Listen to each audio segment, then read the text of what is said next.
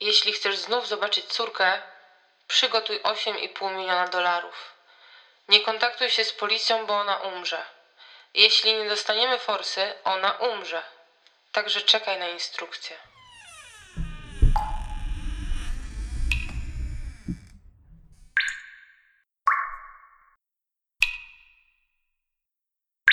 Witajcie, cześć, dzień dobry.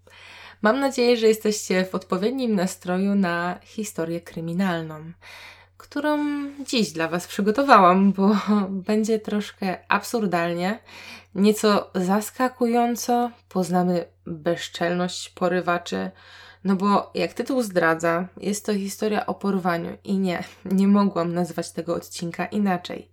Sorry, memory. Tak to czasami bywa. Jeszcze zanim przejdę do historii, zapraszam Was na facebookową grupę na kwadracie u zbrodni do kwadratu, gdyż, ponieważ tam uzupełniam niektóre z moich historii. Dodałam ostatnio tłumaczenie listu A.G. McLean do Adnana Sayeda, więc zachęcam. A teraz już kończę moje stękanie i zapraszam na odcinek. Spokojna dzielnica Lynn Wally w północnym Vancouver. Przedświąteczny piątek, dokładnie 21 grudnia 1990 roku. Ten dzień do końca życia zapamięta rodzina Kilburn. W latach 90. mieszkali w zwykłym, niewyróżniającym się niczym domu. Kiedy głowa rodziny, Alan, opuścił swoją małżonkę i dzieci, stało się coś, o czym nikomu nawet się nie śniło. Była godzina jedenasta, gdy do rodzinnego domu państwa Kilburn wtargnęła dwójka zamaskowanych mężczyzn. Byli oni uzbrojeni w pistolet Magnum i od wejścia zaczęli atakować trzydziestolatkę. To właśnie ona była ich głównym celem. Przerażona kobieta próbowała z nimi walczyć, gdyż w mieszkaniu znajdowała się dwójka jej dzieci czteroletnie bliźnięta, chłopiec i dziewczynka. Porywacze nie byli ani zainteresowani zrobieniem komukolwiek krzywdy, to znaczy nie w tamtym momencie, ani obrabowaniem domu. Dlatego też chłopiec i dziewczynka zostali związani, zamknięci w łazience na piętrze. Natomiast ich matka, mm, ich matka również została związana taśmą, e, następnie wprowadzona przed dom do furgonetki. Tam czekał na nią i na napastników kierowca. Kobieta miała zasłonięte oczy i no, była przerażona, bo jakby inaczej. Słyszała ich rozmowy, jednak nie zdradzali oni żadnych informacji. Nie wiedziała dokąd ani po co ją zabierają. Porwaną kobietą była Cynthia Kilburn. Mnie też to niewiele mówiło, ale motywem, dla którego została porwana, był faktycznie okup. Dlaczego? Gdyż jej ojcem jest Jim Pattinson. I już tłumaczę. James Allen Pattinson już w latach 90., a może nawet i wcześniej, był jednym z najbogatszych ludzi w Kanadzie. Do tej pory jest, aktualnie określany jako magnat biznesu, jeden z największych inwestorów i filantropów Kanady. Jest właścicielem i głównym zarządcą drugiej największej firmy w kraju, Jim Pattison Group, która ma ponad 45 tysięcy pracowników na całym świecie, a jej roczne obroty szacowane są w miliardach. W 2018 roku jego tak zwana wartość netto, jego, nie firmy, wynosiła 5,7 miliarda dolarów. Nic więc dziwnego, że córka tak wpływowego i bogatego człowieka stała się celem okupu. Nieobecność Cynthia została zauważona dość szybko, gdyż y, ta była blisko związana ze swoimi rodzicami, z całą rodziną i jej matka, Mary Hudson, kiedy nie mogła się z nią skontaktować, wysłała do jej rezydencji jednego z pracowników firmy męża. Ten już od wejścia wiedział, że coś jest nie tak, gdyż porywacze przykleili do drzwi karteczkę z y, żądaniami okupu. Treść brzmiała mniej więcej tak do Jima Pattinsona. Jeśli chcesz znów zobaczyć córkę, przygotuj 8,5 miliona kanadyjskich dolarów. Nie kontaktuj się z policją, bo ona umrze. Jest zakopana, ma jedzenia i picia na 3 dni. Jeśli za te trzy dni nie dostaniemy forsy, ona umrze. Więc y, czekaj na instrukcję. Według tej notki, przypominam, nie mam jej dokładnej treści, ale Cynthia znajdowała się pod ziemią w jakimś plastikowym pudle, które miało zapasy powietrza na 3 dni, więc y, tu był ten haczyk. Naprawdę czas ich naglił. A, jeszcze tak jako ciekawostkę, w dzisiejszych czasach ta kwota 8,5 miliona dolarów y, kanadyjskich w tej chwili wynosi około 14,5 miliona dolarów. Rodzina natychmiastowo została poinformowana o porwaniu Cynthia. Jej dzieci nadal siedziały zamknięte i przerażone w łazience. Nie ucierpiały w żaden sposób fizycznie, ale nie potrafiły też opisać napastników. Widziały ich przez chwilę, a poza tym to były tylko dzieci. Nie można było od nich, wiecie, tego wymagać. Wiadomo było, iż zrobiło to dwóch zamaskowanych panów.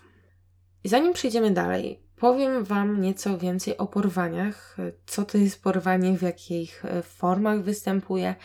Wiadomo, że każdy napastnik ma inne cele. Porwania mogą być bardziej lub mniej złożone. Najpopularniejszą formą kidnappingu jest oczywiście porwanie dziecka przez jednego z rodziców. Porwania dorosłych występują zazwyczaj w celach uzyskania okupu, rzadziej w celach seksualnych lub z zamiarem zrobienia krzywdy.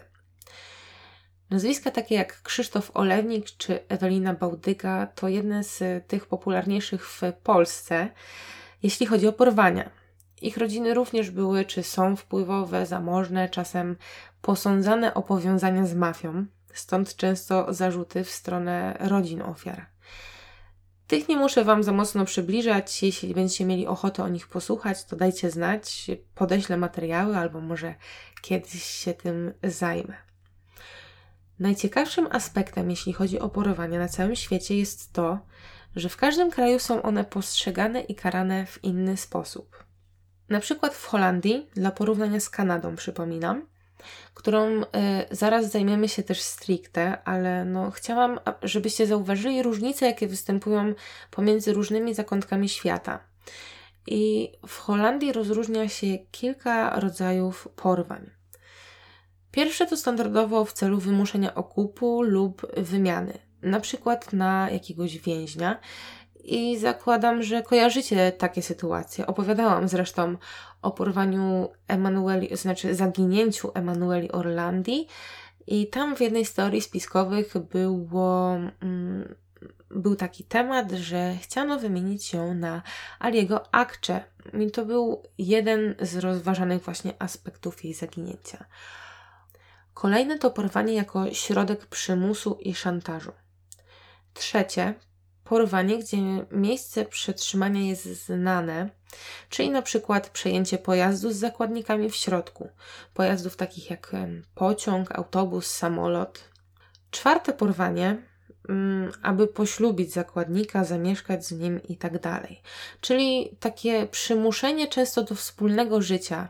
I mi na myśl jako pierwsza przychodzi Natasza Kampusz z Austrii i jej kilkuletnie przetrzymywanie. E, porwanie rodzicielskie, czyli porwanie dziecka przez jednego z rodziców, e, zmieniając miejsce jego stałego pobytu. Kolejne to porwanie przez kult, e, czyli poddanie zakładnika praniu mózgu, przez co osoba ta staje się niekompetentna, nie potrafi podejmować decyzji i wykonuje mm, polecenia tak zwanej sekty. Ostatnie to porwanie tygrysie i wyjaśnię Wam to za chwilę. Czyli mamy tutaj mm, siedem rodzajów porwań, jeśli chodzi o Holandię oczywiście. I tutaj też istnieją trzy wyroki podstawowe, na jakie można zostać skazanym za porwanie. Przynajmniej do czegoś takiego się dokopałam. Jeśli y, ktoś zna się na prawie niderlandzkim i, i może być inaczej, to też niech da znać w komentarzu, ale to, co ja znalazłam y, w materiałach. Czyli tak, pierwsza kara, maksymalnie 8 lat pozbawienia wolności lub grzywna. I tam coś był temat grzywny piątego stopnia, ale tego już nie znalazłam. E, drugi rodzaj, gdy powstały znaczące urazy, wtedy porywacz może zostać skazany na maksymalnie 9 lat lub grzywna. Przy zabiciu przetrzymywanego 12 lat pozbawienia wolności lub grzywna. Jest jeszcze czwarty etap, ale nie znalazłam żadnych rzetelnych informacji na ten temat i tutaj też, y, jeśli ktoś coś wie, tam coś y, grało o połączeniu tych trzech kar, ale nie chcę teraz Wam tutaj ściemniać. I no i tak to właśnie wygląda w Holandii. A w tej chwili przechodzimy do Kanady i będziecie mieli porównania. Tutaj za porwanie można dostać maksymalnie dożywocie. Oczywiście wszystko zależne jest od tego, w jakim stopniu ucierpiał porwany, czy powrócił e, cały, czy nie wrócił wcale. Tak więc kara może być większa w porównaniu z innymi krajami. Gdzieś tam w Australii chyba jest 14 maksymalnie lat. No i tutaj jest dożywocie. 14-16 lat są różne właśnie takie te, a w Kanadzie maksymalny wymiar kary. I w Kanadzie istnieje aż 10 typów porwań. Porwanie dla okupu, porwanie dziecka i tutaj tak nazywane porwanie pana młodego bądź panny młodej. Ale dokładnie chodzi o to samo, co w przypadku Holandii, czyli y, ułożenia sobie z ofiarą życia. Y, po polsku jest to określone terminem branka. Wiecie, kojarzycie to słowo. Fałszywe porwanie, czyli upozorowanie własnego porwania. Porwanie polityczne, wydanie zbiega, czyli też to samo co w Holandii. Zwerbowanie siłą na statek. Mm, porwanie ekspresowe, gdzie porwany ma zwyczajnie sam za siebie zapłacić, na przykład wypłacić pieniądze z bankomatu. Forced disappearance, czyli porwanie przez organizacje przestępcze, głównie związane z terrorem i porwanie tygrysie, o którym wspomniałam wcześniej, i tutaj uwaga, cytuję. Porwanie lub napad na tygrysa obejmuje dwa osobne przestępstwa. Pierwsze przestępstwo zwykle wiąże się z uprowadzeniem jakiejkolwiek osoby lub rzeczy, która jest wysoko ceniona, ważna dla drugiej strony. Zamiast zażądać pieniędzy, porywacze chcą, aby w ich imieniu popełniono inne przestępstwo. Może być to wszystko od rabunku, morderstwa, po podłożenie bomby. Osoba lub przedmiot y, przetrzymywany jako zakładnik są trzymani przez porywaczy, dopóki ich żądania nie zostaną spełnione. Celem porywaczy jest zlecenie ich roboty innej osobie. Ofiary takiego przestępstwa rzadziej zgłaszają się do władz, czyli chociażby policji, ponieważ same popełniły przestępstwo. Policja zidentyfikowała wysoce zorganizowane paramilitarne obozy szkoleniowe, które przygotowują potencjalnych porywaczy, tzw. Tak tygrysów. Jeden ze świadków takiego szkolenia stwierdził, że starzyści działają tak spójnie, że są porównywani z zespołem SWAT. I tak, najczęstszym typem porwań w Kanadzie są, jak się domyślacie, porwania dzieci. Jednak wracając do Cynthia, tu spotkamy się z typowym porwaniem dla okupu, gdyż kobieta jest dorosła, sama w sobie nie jest wysoko postawioną osobistością, ale jej ojciec już tak i są żądane od niego jakieś tam pieniądze. Kiedy Jim Pattinson dowiedział się o porwaniu jego córki, Mimo ostrzeżeń porywaczy skontaktował się z policją.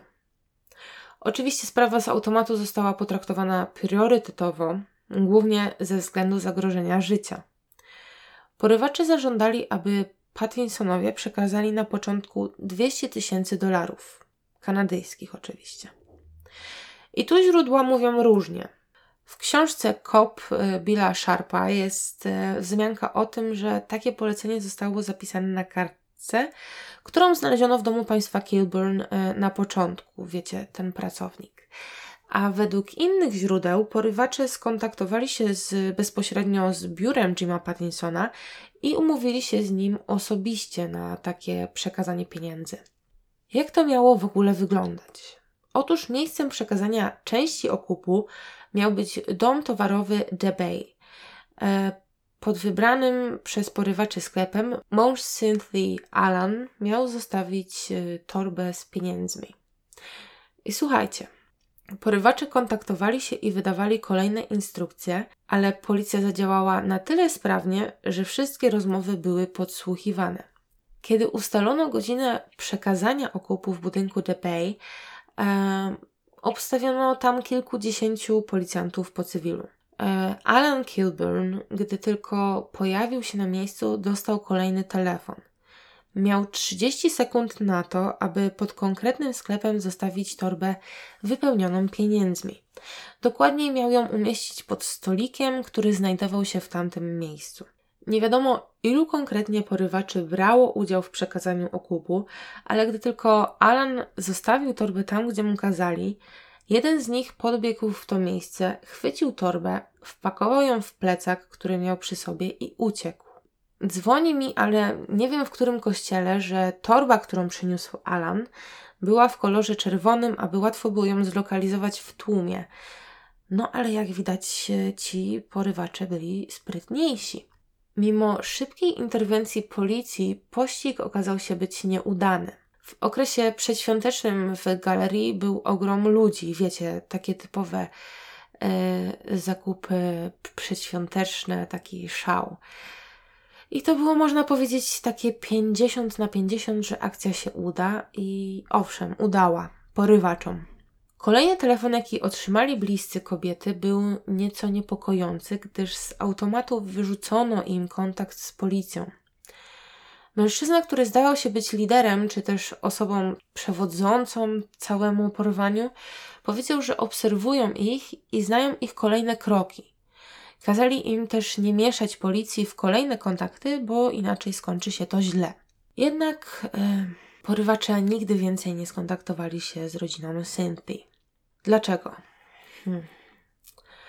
No, po 14 godzinach od jej uprowadzenia kobieta została porzucona pod domem swojej koleżanki. Był 22 grudnia w nocy, gdy zrozpaczona zaczęła dobijać się do jej drzwi. Cynthia była przerażona, ciągle ubrana w piżamę z dnia poprzedniego, była wycieńczona. Po jej powrocie w ogóle wszyscy byli w szoku. Nikt tak naprawdę nawet nie śnił, że sprawa rozwiąże się tak e, szybko, gdyż po pierwsze nie przekazano pełnego okupu, nawet nie negocjowano, a po drugie w sprawę zamieszano policję, a zastrzegano, aby tego nie robić, bo kobiecie stanie się krzywda. Także jeden wielki szok dla mnie też, kiedy y, zaznajomiłam się z tą sprawą. No ale tak, skoro kobieta została wypuszczona, wszystkich zastanawiało, co działo się z nią przez cały ten czas i jak była traktowana.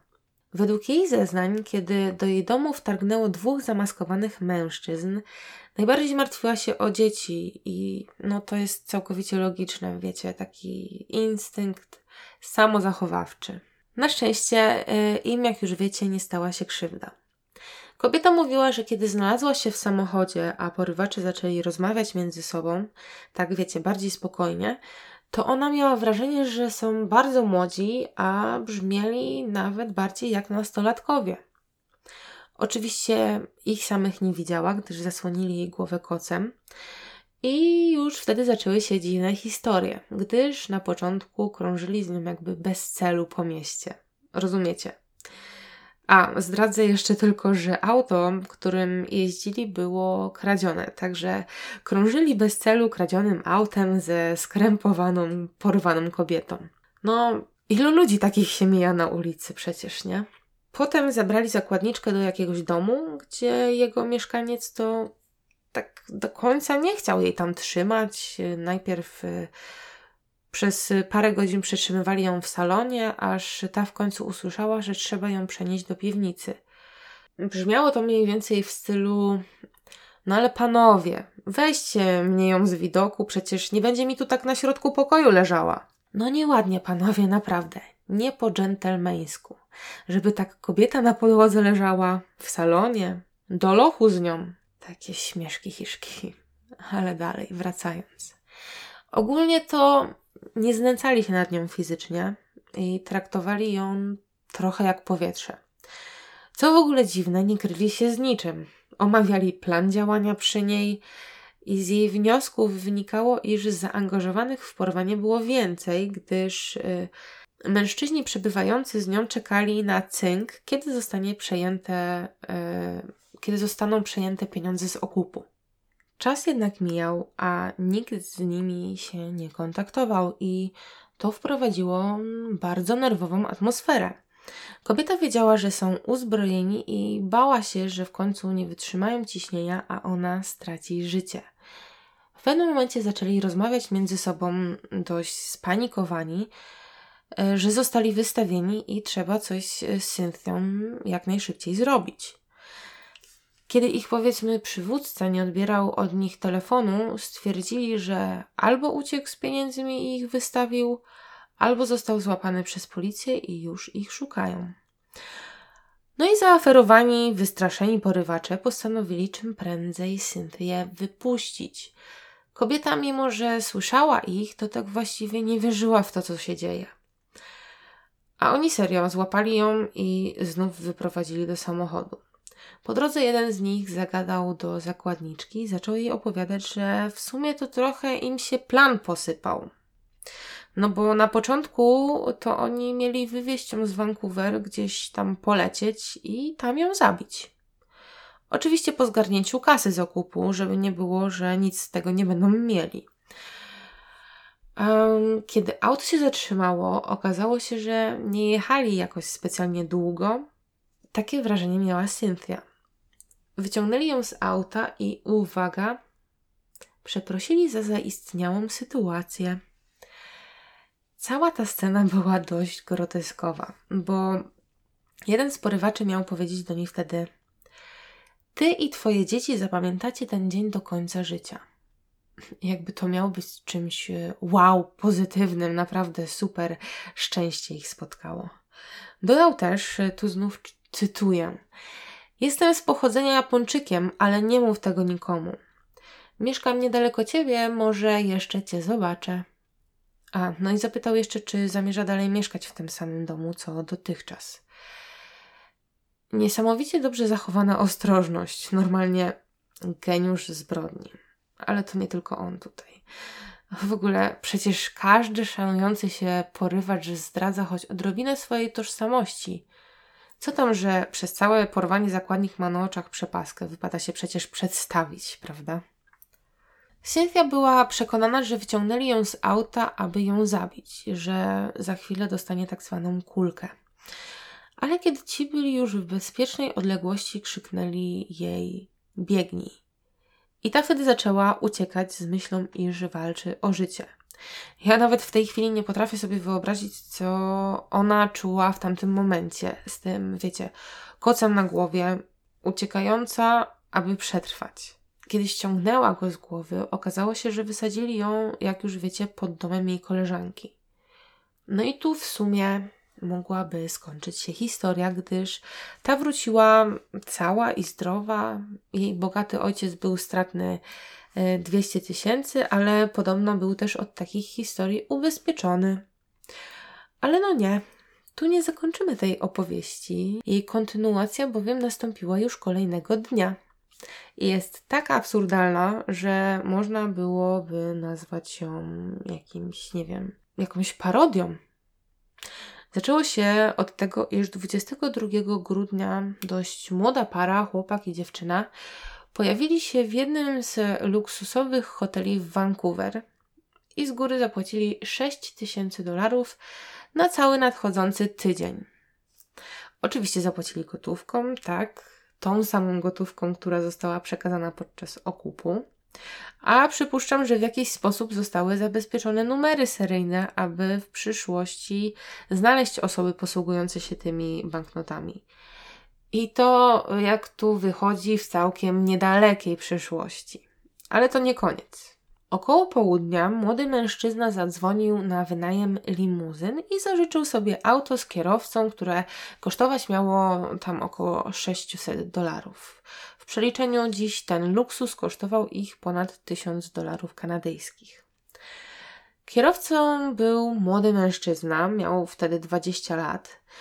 Później wspominał, że był nieco zaskoczony, gdyż kiedy podjechał po klienta, zobaczył bardzo młodych dorosłych, a może nawet i nastolatków. E, na początku kazali mu pojeździć trochę po mieście i pozbierać resztę ekipy. Łącznie zebrali e, z moich źródeł 7 e, osób, aż 7 osób. Wśród męskiego grona znalazła się tylko jedna dziewczyna. Kierowca zagaił do nich, był zaskoczony, że wszyscy są dobrze ubrani jak na swój wiek. Dodatkowo praktycznie wszyscy mieli przy sobie teczki, takie aktówki wypełnione pieniędzmi. To znaczy kierowca o tym nie wiedział, ale tak chciałam wtrącić swoje trzy grosze. No. Ekipa zwierzyła się facetowi, że w większości niedawno pokończyli szkoły średnie, że są ogólnie dobrą i zgraną paczką znajomych. No i właśnie takim zgranym teamem skoczyli sobie limuzyną na pizzę. A tak, albo dlaczego nie? A kto bogatemu zabroni? Na jedzenie pojechali e, w kolejne miejsce. Tak jeździli od galerii do galerii i wydawali pieniądze. Kupowali same markowe rzeczy: drogie skórzane kurtki, skórzane buty, firmowe koszulki, polówki. Kupili nawet dwie gitary, dwa zegarki i aż siedem garniturów. Oczywiście to nie umknęło kierowcy, który pomagał zapakować zakupy do auta. Limuzyna była wypełniona po brzegi. Nastolatkowie, takich nazwijmy, stwierdzili, że dostali nieco gotówki od rodziców, inni na odkładali i o tak postanowili sobie po prostu zrobić prezenty świąteczne. No i ten kierowca pomyślał sobie, że no w sumie racja, kto by nie skorzystał. Ale to te bogate dziaki, no to one to mają dobrze. Każdy by tak chciał. No i tak jak mówiłam, jeździli sobie od galerii do galerii, gdy nagle te nasze geniusze zbrodni, spryciarze od siedmiu boleści, e, postanowili odwiedzić dom towarowy The Bay. Tak. Ten sam, gdzie dzień wcześniej odebrali okup za Cynthię. Mało tego, poszli do sklepu, pod którym torba z pieniędzmi została dzień wcześniej przekazana. No ale co w tym dziwnego? No, po pierwsze, centralnie 24 godziny po porywaniu. Po drugie, wśród nich był chłopak, który odebrał okup, a po trzecie, ochrona sklepu miała jego dokładny opis, więc szybko zainteresowali się podejrzanym klientem. Ale paczka zrobiła zakupy w spokoju, nikt im nie przeszkadzał, więc nie przejmowali się tym za bardzo. Dopiero kiedy kolejny raz obłowieni zapakowali się do samochodu, Ochroniarz sklepu zawiadomił policję, podając wszelkie dane, rysopisy, opis auta itd. Tak no i limuzyna została zauważona później pod galerią The Park Royal w zachodnim Vancouver. Tam doszło do zatrzymania jakże zaskoczonej grupy.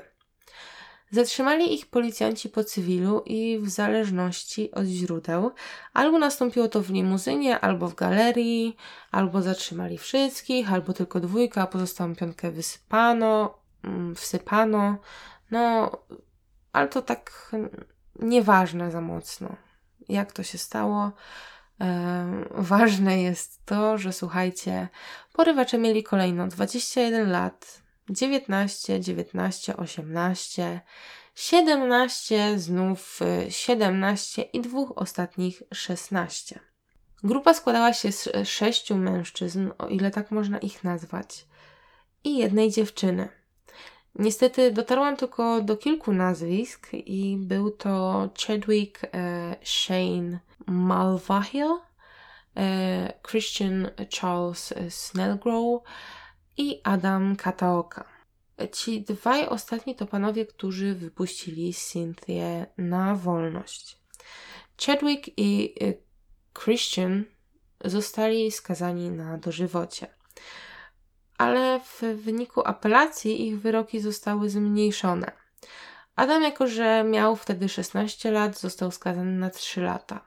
Ogólnie to są jedyne nazwiska, do jakich dotarłam. Wydaje mi się, że dziewczyna miała na imię Nancy, ale niewiele to w tej chwili wnosi, więc powiem Wam jedynie, jakie zarzuty padły wobec grupy. Tak ogólnie, yy, sumując to wszystko. W sprawie porwania Cynthia Kilburn padły oskarżenia między innymi o wtargnięcie na teren prywatny, napaść, zastraszenie, e, przetrzymywanie, kradzież auta i broni, posiadanie broni, wyłudzenie. I słuchajcie, mm, skąd w ogóle pomysł na to porowanie? Mm, jak wyglądało przygotowanie? Bo to jest kolejnym absurdem w całej tej sprawie. Bodajże Chadwick, tak na 99% mogłabym powiedzieć, no to Chadwick przeczytał w 90 roku biografię Jima Pattinsona, czyli ojca Cynthia. I to z niej dowiedział się właśnie o jej istnieniu i wpadł na genialny pomysł, że w sumie Jim jest na tyle bogaty, że mógłby podzielić się swoją kasą z kimś bardziej potrzebującym. E, Chet podzielił się swoim pomysłem z kolegą, no i ten kolega mówi do niego: Słuchaj, stary, to jest super pomysł, no ale wiesz, ja odpadam. Ale mam kolegę, który pewnie z chęcią ci pomoże. No i ten kolega skontaktował go ze swoim kolegą, który zgodził się pomóc w przeprowadzeniu porwania.